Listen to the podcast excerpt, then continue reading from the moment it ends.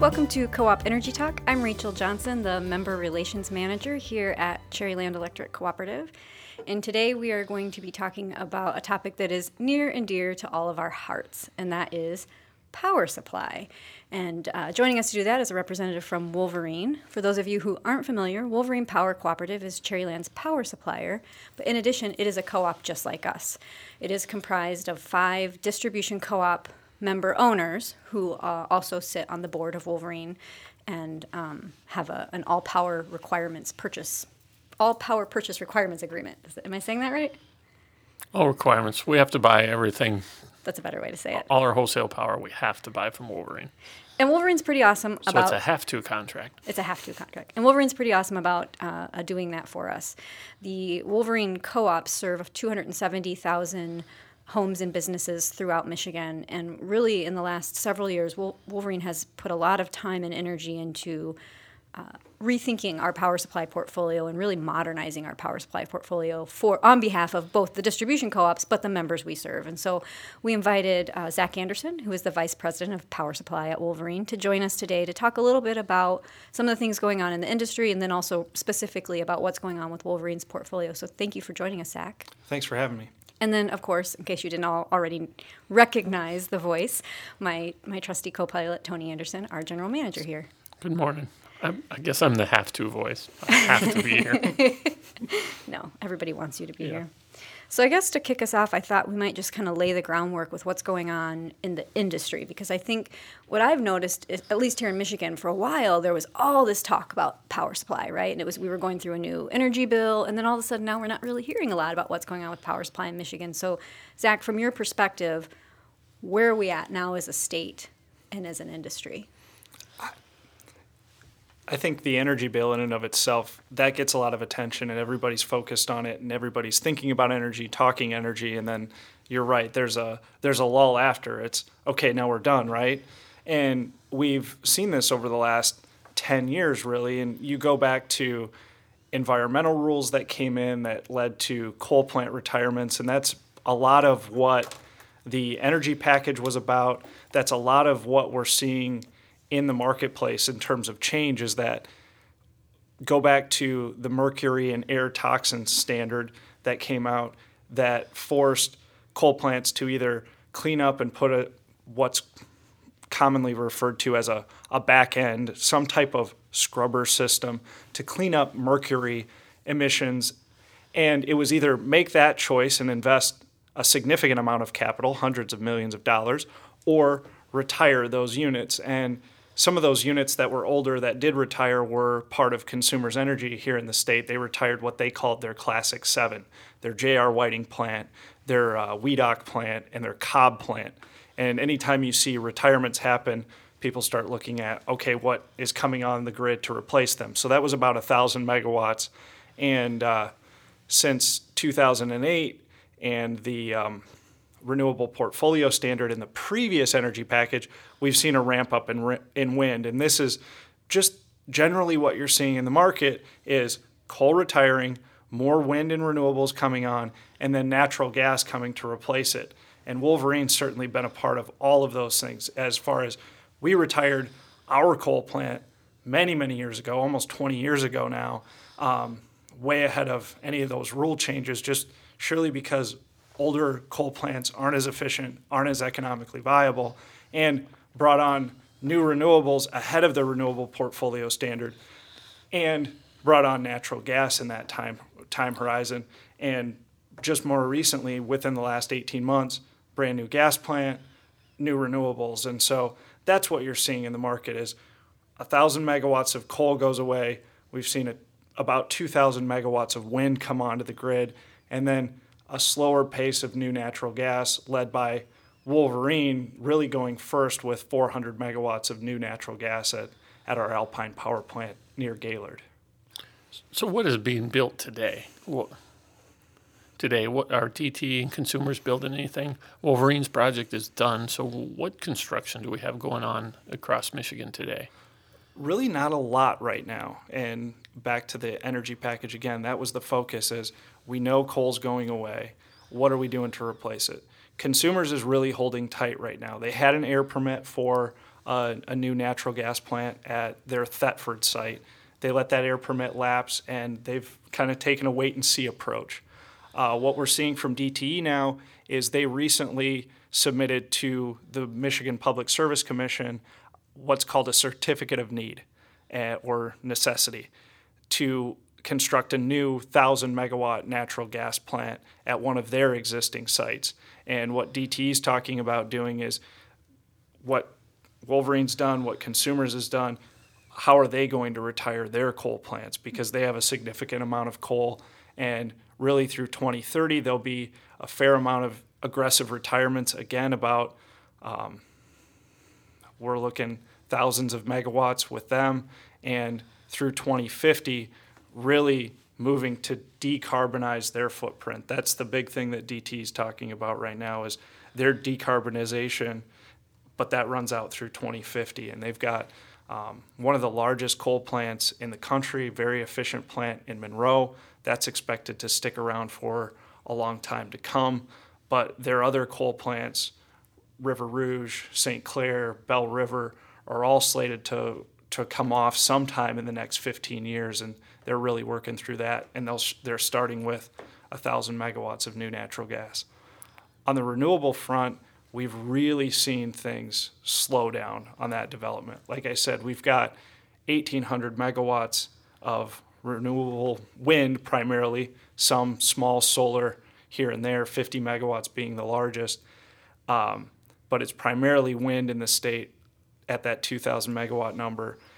And we're not seeing a lot get done right now. And that's become issues in townships. And it's got, it started at townships and now it's really going county by county, project by project. The anti wind movement has said they're too tall, they're too big, they're too many. That's their three pillared approach to kill wind. And they've really found a game plan in working through Michigan's really unique um, regulatory landscape where individual townships and in many cases and in some cases it's at the county level where you have township zoning county zoning. So you just go to one small township and you can really kill a multi-million dollar dollar project. And i'm not taking a position on whether that's right or wrong. It's up to the township to decide what's best for them. But really the anti-wind movement has pushed a lot of wind off and made it really difficult to build new wind and would you hmm. say five hmm. years ago we didn't have an anti-wind movement per se, really? Uh, there's always been a, a little bit of that, but not like this. Not an anti-wind movement that was moving to kill projects. And you're talking about, in many cases, from DTE to other large developers.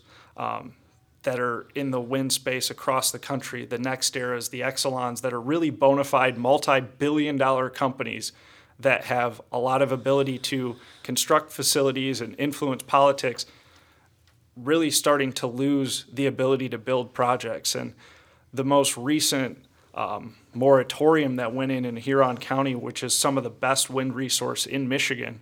And what I mean by that is you see the highest production factors from those projects, which means higher production factor equals lower cost. And so, really cost effective projects are, are being defeated at, in the, at the county level. And you have companies that have spent millions of dollars in very large entities that just can't win this fight over, over local zoning. And I think some of it is just the, the aesthetic, and we do have a lot of wind in a compressed area, primarily centered around as we affectionately refer to Michigan's thumb on the mitten. And so I do understand the the blinking lights and so many turbines in a in a smaller area. We haven't seen wind move outside of that um, uh, Bay Area thumb area. It, you know, it's interesting too because one change I have seen in terms of the public conversation is really a, a hierarchy of renewables that I didn't notice in the environmental movement five, seven, ten years ago.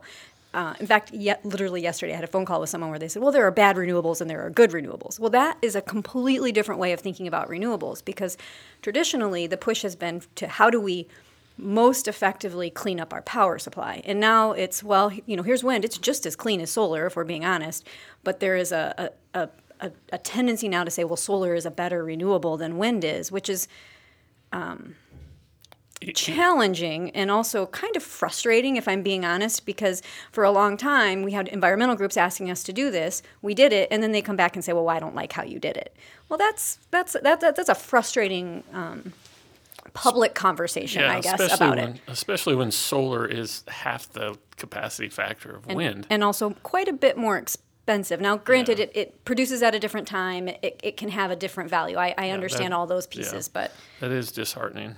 it, it, it feels to me, and one of the things that Wolverine has done, I think, well, and, I, and I'm excited about is thinking of renewables as a, a blended portion of our portfolio. And so, to the extent that wind made sense, it, we've we've brought in a lot of wind, and now we'll layer in solar and let that renewable portfolio continue to blend based on what what is what is the the most cost effective way for us to meet our goals. But I that is a really smart way to do it. I'm not convinced the public conversation understands that. Yeah, and and that's really the transition of our portfolio is we we were aggressive early on wind, and then we took advantage of wind as it became more economic. And you look at our portfolio today. I said there's 2,000 megawatts of wind out there. We have 200 of those megawatts. So we have 10% of the renewables in the state, and yet we're only 4% of the load. So you look at what we're doing on renewables, we're clearly the leader in, in that environment. And then we were willing to do more, and we got caught up with uh, our developer on a very economic project. And it was the same thing. It was it was township by township type issues, but we were looking to go to uh, 30% renewable and have uh, more wind in our portfolio. But now, looking at what we do next is, I don't I don't see that as as a viable option for us right now in the marketplace. Those projects aren't out there that are that economic that are in the best interest of our members over the next 20 years. So then you take a step back and you go, what do you do? And to, to your really great point on good renewables, bad renewables, what's where's the right place to be? We're always trying to find that balance in our portfolio between how we find the most economic power supply, meet the right environmental objectives, and make sure it's all competitive and stable over the long term. And that's that's what we really liked about the 30% position. But as I said, the economics on renewables aren't where they were just because you can't build them in the best best locations anymore. So now what do we do is was our next question after that. Are you looking out of state at all? We certainly can. One of the things that's challenging from an out of state perspective is not so much that it's not available, it's that Michigan's a peninsula. So you think about driving on the interstate highway system across the country, go through a city like Indianapolis, and it seems like every interstate somehow flows through Indianapolis. It's the same thing with transmission. You've got all kinds of transmission that can move across the open plain states and, and trade energy. Well, just like the interstates, you see it uh, in Michigan with our peninsula nature. You can't just drive through. We've got these big and beautiful Great Lakes that surround us, and we all enjoy those. It makes it difficult to deliver renewable from out of state just because you don't have the available transmission. You've got bottlenecks around Chicago. We've got bottlenecks in the upper peninsula into the lower peninsula. Different challenges. You've got population centers versus uh, a non-population center in the UP, which has been the transmission challenges. People say, just like they said with rural electrification, well, nobody lives up there, so we shouldn't look for transmission solutions. That's a challenge that we face: is how do we get more transmission into Michigan to allow renewables to flow? And I don't see that changing in the in the near term. Isn't the regional system operator looking at that transmission connection in the UP, doing a study to see how that could benefit the region? And shouldn't that study be completed next year? That study is complete. It is complete. They they completed the study to interconnect the Lower Peninsula, Upper Peninsula to Canada and Ontario, and they concluded again that it wasn't economically viable to make that connection. And so yeah, I had not heard yet that yet. That's disappointing that, that ties us to a ton of renewables. It, it does, and that continues to be the challenge. Is that we have a clogged artery between the two peninsulas here in Michigan. There's a there's a cable there, but we don't have the ability to export and import generation through the Upper Peninsula because of transmission constraints. So that idea to go through the Upper Peninsula is dead now, then, or how do you breathe life back into that? It's very, very sick, right? It, it's certainly never dead because that opportunity will continue to exist and uh, I- makes sense. It's just, do we have the, the political will and, and capital to, to see that get to done? And some of the challenge when you look at renewables and just how things are, are built out now, you look at projects like the Mackinac Bridge. Would we do that project in 2017? Probably not. And it, it, it takes a lot to ramp up on a project like that, like UP transmission. And I don't know if we'll get it, we'll ever see it get done. Where does the political will have to come from? The grassroots, the politicians, the elected officials, the utilities? Whose political will or who, who's? It's some of all of the above. Part of it is you we don't see the the big utilities fighting for this, and, and that's a that's a transmission thing. That's also um, an investor-owned utility thing. Uh, people don't want to they don't want to pay for it, and if MISO, the Mid-Continent Independent System Operator, who did that study, looks at it and says there isn't enough economic viability to charge all the market participants, and those market participants stretch from Manitoba down to the Gulf of Mexico, then that that rate impact comes more onto a region or Michigan, Upper Peninsula, Lower Peninsula, and that makes it really challenging from an economic perspective on on the ratepayers in those in those narrower areas. And I, I would assume that now that there is a study specifically saying it doesn't make sense to do it, it's very hard to get legislative political will for it because they're going to say, well, look, we, we, we looked into this. This study tells us this is not worth pursuing, so we pursue other things. The, the, mm-hmm. the thing that's unfortunate in that conversation is that it wasn't just us being able to get renewables that would benefit from that tie. It was also a better solution for the Upper Peninsula in terms of reliability and redundancy of power supply, which now, not that there aren't other ways for them to skin that cat, but they're not as good of a ways, I guess, is kind of what I've heard. Yeah, it's it's just like you all do with your distribution system planning. Anytime your engineering team, Frank Sepker, you look at an option, you want to have a loop. You mm-hmm. want to be able to feed that home or that business from multiple directions. And so if you think about the UP, right now it's basically directionally fed from Wisconsin. And then it ends at the at the Straits of Mackinac. It's a it's a radial system. If you look at it making a stronger connection to the lower peninsula. As I said, there is a connection there today, or making a loop through uh, Ontario in through Soo, Canada. Again, you have a loop and you have redundancy. And so, from an engineering perspective, a reliability planning perspective, anytime you can get a stronger loop to feed from multiple di- directions, your system operates better. That's why Cherryland has really high reliability as you build loops versus, hey, I'm, I'm at the literally the end of the line on a radial system. Absolutely. So before we transition off renewables, and I and I do want to talk about Alpine, but I there's another thing that's going on in the public conversation about renewables that I would love both of you to weigh in on, and that is there seems to be this real push for local, local, local. And so again, in that kind of hierarchy of what renewables are good renewables, local seems to be the the hot thing. Um, we've, I think, as a, co-op, we've worked hard to to um, facilitate local projects. We've got a, a really large project going up in Leelanau County with one of our members, but there are also challenges and disadvantages to, to all, building all your renewables at that scale. So I wonder if you could just weigh in a little bit on how how you see that playing out and what, what is the best balance of local versus centralized. And I think working together, we've we've tried to find that balance in encouraging the local projects with the buy all sell all program. At you want to have a a project at your home or at your business, we'll pay you ten cents. We'll pay you for twenty years. It's a it's a good deal to encourage those local projects, knowing that a local project, a small scale project, is nearly twice as expensive as doing a project at scale projects at scale require more capital, certainly require more land in order to do that, which makes them, when you're talking about local, um, from a land perspective, if you're looking at Traverse City, for example, trying to find the available land to build a project at scale when you need 50, 100, 200 acres is really, really difficult.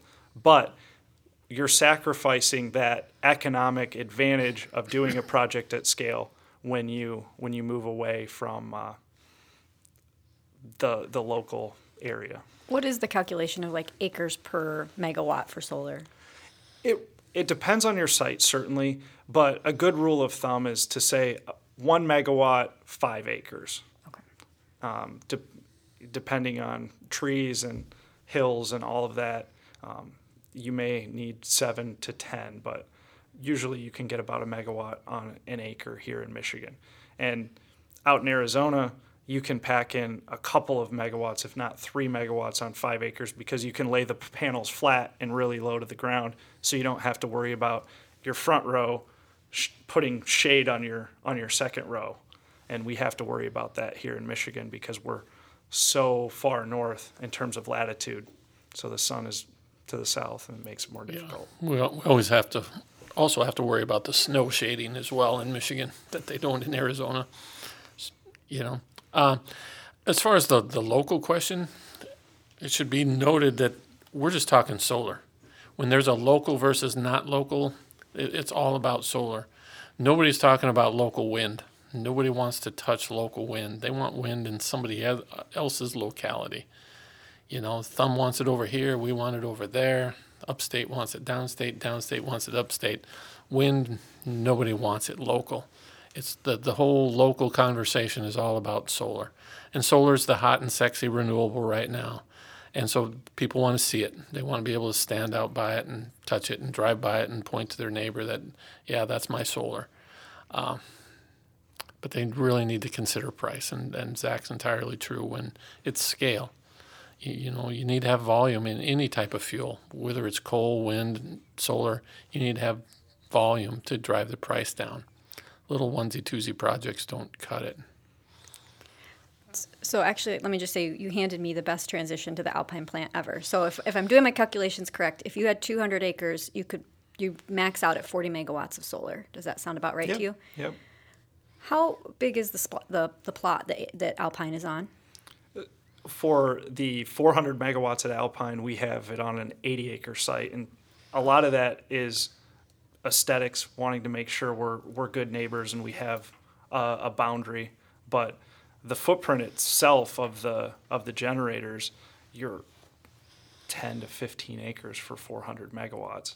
Because I, I think one of the pieces, and we're starting to see this, but I think we're going to see it more and more, is that as we look to expand renewables, not just in, in Cherryland and Wolverine's portfolio, but kind of across the state, across the country, there is a significant land use impact of transitioning away from what I can get 440 megawatts of clean natural gas on a, let's say, max 80 acre site to 40 megawatts of solar, which has a lower capacity factor as well, on a 200 acre site.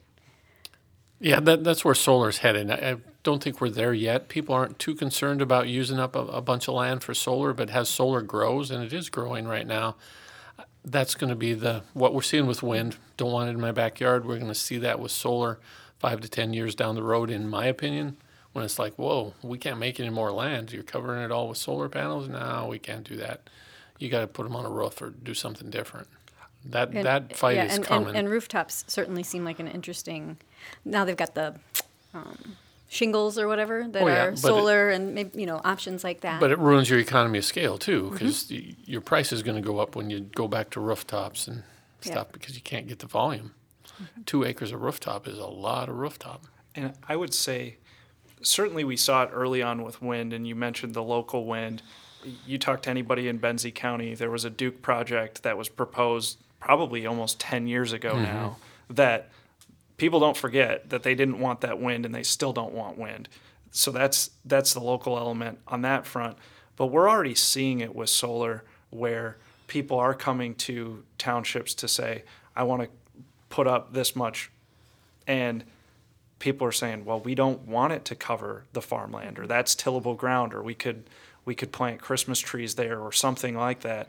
There it's it's harder to site because of that land use perspective and that's already with solar where we haven't seen it go out to the scale of wind. So uh, we'll see what happens. So, uh, one of the ways that we're replacing coal and also backing up our intermittent renewables is natural gas. Can you talk a little bit about, you know, the Alpine plant? We brought it on 18 months ago. What has it done since we brought it on, and how has that contributed to, to Michigan's energy? It, it's certainly helped a lot. I mentioned at the at the open the retirement of the coal plants, seeing a thousand megawatts come off the grid, the energy legislation with with capacity tightening, and through low cost natural gas, the efficiency of the Alpine power plant being that it's the most efficient uh, natural gas power plant in northern Michigan through the UP as well. It has run 20% of the time, which to some they might say, well, that doesn't seem like a lot. A typical plant for what we call affectionately peaking power, so hottest, coldest days of the year, that's when you're running that plant, is around 5%. So we're four times past that, which is exceeding our our wildest expectations of how much we would be running. And that's been a combination of the efficiency and natural gas prices, but also tightening capacity where we see a day where you're looking outside and you're going, it's 60 degrees, kind of sunny, but Alpine's being called on just because of its impact on the northern Michigan grid, which is which is great for us. And I know that we've heard from many that they were very, very excited that Alpine was available for summer of 2016, just given the capacity tightening that went on in the state with, with the coal plant retirements that we saw. And, and summer of 2016 wasn't actually that hot. So it, if what happens if if if you know in 2018 we have a really hot summer? Do we have a capacity problem? Well, when we when we saw summer this year, the end of September, so from September 20th to September 26th, where we saw days in the 90s, literally the hottest days of the whole year were at the end of September. Um, all of our generation was running. And that means almost 900 megawatts of natural gas online. And literally, we were calling on our diesel plant to run. I don't want to alarm anybody, but that just sends a, sends a clear signal that things are tight. Now, that was influenced by end of September, normal, what we call a shoulder month. So nuclear plants go down for refueling, other coal plants go down to go through their uh, preventative maintenance to get, they just came out of the presumed, hey, here's summer, we ran a lot, now we need to get ready to run this winter. So that shoulder planning season had a lot of units offline. That being said, our peaks were not nearly what we would expect to see in the summer. On a July day that's 90 degrees, you don't see it at the end of September just because the days are much, much shorter. You don't think about it until you're really uh, you're faced with that and going, you know, we only get about 10 hours of, of decent sun on a late September day. Well, in July here in Michigan, we get almost 14 or 15 hours of, of real heat and sun, and that makes a big difference on what our peak load is. And so it we got to the point where people were starting to look at calling for public appeals to people to turn up their air conditioners, stop washing your clothes, turn off your dishwasher. We didn't get there, but that is a, a real thing that we're prepared for. And uh, we have the, the generation in our portfolio to, to handle that. But we are interconnected to the broader grid, so it, it continues to be a consideration if we do have a hot summer again. How does Alpine support the grid if there was a natural disaster or a transmission issue? If we're cut off from Chicago, how does that support our local grid? Could we power part of northern Michigan with Alpine? Absolutely. Um, without walking through how all of that is is tied together, but you start building your system from a single plant and, and supporting the grid. And one of the unique things about the Alpine interconnection for a plant of its size, it's interconnected at 138,000 volts, what we call 138 kV. Typical plants of its size are connected to the, the larger grid, the 345 kV network. If people go to the soccer fields here in Traverse City and they look out and they see the really big steel, that's that large, large, large transmission. Alpine's interconnected to the still transmission, but it's at a at a lower voltage, which does allow us to have more of an impact. We can impact the 345, but also being interconnected at 138 does help as well. So we would start at a smaller power plant to re-energize the grid and then work to get Alpine online to help bring northern Michigan back in the event of a of a catastrophic outage. So it's it's very beneficial to northern Michigan. So we, we don't have a ton of time left, and I and I do want to make sure that we talk about kind of what Wolverine's power supply portfolio looks like, kind of where we've come from, where we're going, and what what 2018 and beyond looks like. So can you kind of just talk through some of that? Yeah, and I, I think anytime we're talking about our portfolio, it comes down to what we call the five pillars of power supply. And that's asset ownership, diversity. What that means is we want to have a lot of different fuels, dealing with different counterparties if we're talking about contracts, not having all your eggs in one basket. It's just like your 401k. And then competitive, we want to make sure we're taking the the right amount of, of risk, balancing it with the right amount of uh, cost control so that we're not just exposed to whatever the market does, and then stable. So again, competitive and stable counterbalance one another. It's just like reliability. You could spend millions and millions of dollars making your system 100% reliable, but eventually you run out of uh, reasons and rational reasons to invest in that. And it's the same thing here. We could have 100% guaranteed locked in rates they would just be a lot more expensive than the rate you pay today. Yeah. I, I think it's important not to blow by asset ownership because Wolverine hasn't always been into the asset ownership of those five pillars. Yeah, and I talking about the the ownership gets at the environmental piece, and that's the that's really the the fifth piece is when we look at long term where we're going on renewables and what we're thinking about, it does start to come back to solar and ownership and why asset ownership is important is when we see projects being developed, we know we can execute on a project like we did with Alpine to execute it faster and more cost effectively than, than anyone else could do. And so when we think long term, there's a competitive advantage that we have in ownership that gives us the price competitiveness, the stability, and control over that project coming to fruition. And so when we talk about environmental stewardship and what we do next on renewables, we've built one small project. We're uh, working to build another small project with one of our other members, and we'll continue to look for opportunities to um, expand renewables. And I think focusing more on how we can do that ourselves for the long term will be the, the best direction for us on that. And the last piece on environmental stewardship is when we look at 2018, being 56% carbon free. And so part of what we saw when we're not going to be 30% renewable, what do we do? We still want to see our portfolio modernized. We still want to be leading the transition to cleaner forms of energy, low form, uh, low carbon forms of energy. And we're really, really excited to be going into 2018 and really hitting on all of those things. We own Alpine. We have diversity of fuel. We still have coal in our portfolio. We have uh, now some nuclear contract in our portfolio. We have um, wind, solar. We have really an all of the above approach, so hitting on that diversity. And then from a competitive standpoint, our power supply costs go down next year. They go down again in 2019. So we're becoming more competitive as we become cleaner and more low carbon coming into our footprint. So, and, and it's important to point out, in, in spite of the U.S. pulling out of the Paris Climate Accord, and despite whatever's going to happen to the Clean Power Plan, Wolverines ignored those essentially and said we can be cleaner and we can lower our price. And so, it, it, very proud of that. Very proud to be part of Wolverine for doing the right thing and the affordable thing. Yeah, absolutely. It, it, I feel like we can't tell that story enough, and I'm excited to continue to tell it in 2018. I think that what what we have, what you all have done at Wolverine, and what we're doing here at Cherryland is world class in terms of our ability to deliver to our members modern, clean, affordable, reliable energy. And and it, and like you said, all those things are, are at times competing with one another. And yet we are going to have one of the most carbon free portfolios in the state as of 2018.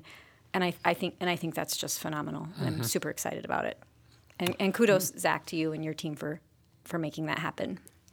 Thank you. It it really comes down to who we are as co-ops and that working with our members and working together to say what makes sense? Should we do this now? Should we wait? Staying flexible in the market to take advantage. It's it's a collective effort that gets things like where we're going done. And uh, i look forward to being able to continue to build on that success and continuing to work with the members to how do we get better every year to be more competitive to be continue that environmental stewardship that we all value so highly.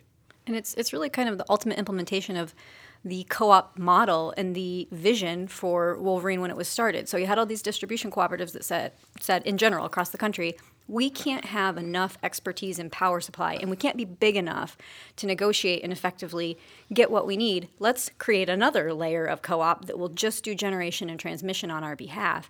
And, and we're really seeing the benefits of that model with what you're able to do still as a not for profit co op, but having this kind of highly specialized expertise so that then those of us at the distribution co ops can do what we do best, which is build and maintain the infrastructure it takes to get all that into our members' homes. So and, and pay our power model. bill. And pay the power bill, yes. So uh, I had a, a, request prior to the beginning of this podcast to do two layers of fun fact. So we are going to do two layers of fun fact, but we're going to start with your uh, industry or co-op fun fact before we get to the personal fun fact. So uh, Tony, do you want to kick us off with the with your fun fact? Yeah. Our national association, NRECA, uh, has 86 co-ops participating in a national initiative to hire veterans. It's called Serve Our Country, Serve Our Co-ops.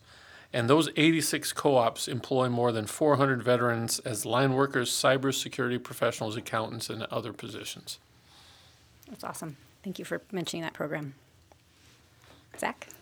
Yeah, so my fun fact today, it comes back to who we are as co-ops, which is giving back those margins that we make to our members. And so up through 1999. Wolverine was formed in the in the late 40s, and up through 1999 had not retired capital credits.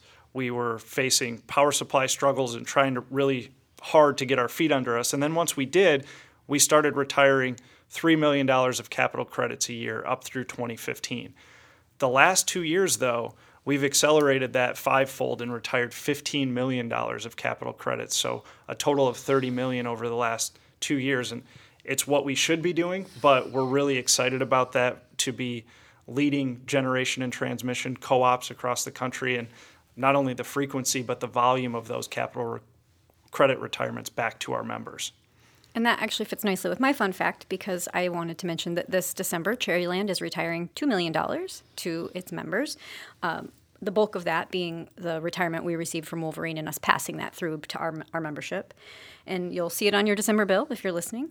And since 2009, Cherryland has retired over $20 million, which is a, a significant uh, retirement back into our local economy. And across the country, uh, electric co ops retire over $800 million annually. So co ops are having a big economic impact in their regions and also living out that business model of of uh, shared economic um, stake in the cooperative. So now we're going to do a second layer fun fact. Zach, tell us a, tell us a fun fact about you or your family that no one knows. So, this one to try and tie the being part of a co-op and then tying the veteran piece back together is uh, my my wife's paternal grandfather lives out in South Dakota. That's where she was born and raised, and uh, he still lives on the original family farmstead that uh, got co-op electricity from the local co-op FEM Electric all the way back in the late 1940s. So 20 years on the on the farm, World War II veteran, and uh, without electricity, come back from the war, gets electricity, and he's been on that same place for the last 70 plus years now. And uh, just a, a cool piece of co-op history that we not only are losing a lot of our World War II veterans, but those original co-op members that were the first ones to see the lights come on. So kind of a cool piece of personal history for me. And, and mine is actually very similar. So my grandparents' farm is a Midwest Electric member in Ohio, and they lived on that farm when it was electrified way back in the early 40s. Um, th- neither of my grandparents are still alive, but now I, my my cousin lives in that same farm, so it's been in our family that entire time. So it's amazing the it's amazing how those the generation of us who gets to take it for granted still does have deep connections to the generation that remembers how hard they worked to get electricity to their homes and businesses. And and Tony, yours? I'm totally blindsided because I was told to bring one fun fact. so now I have to come up with a second fun fact off the top of my head.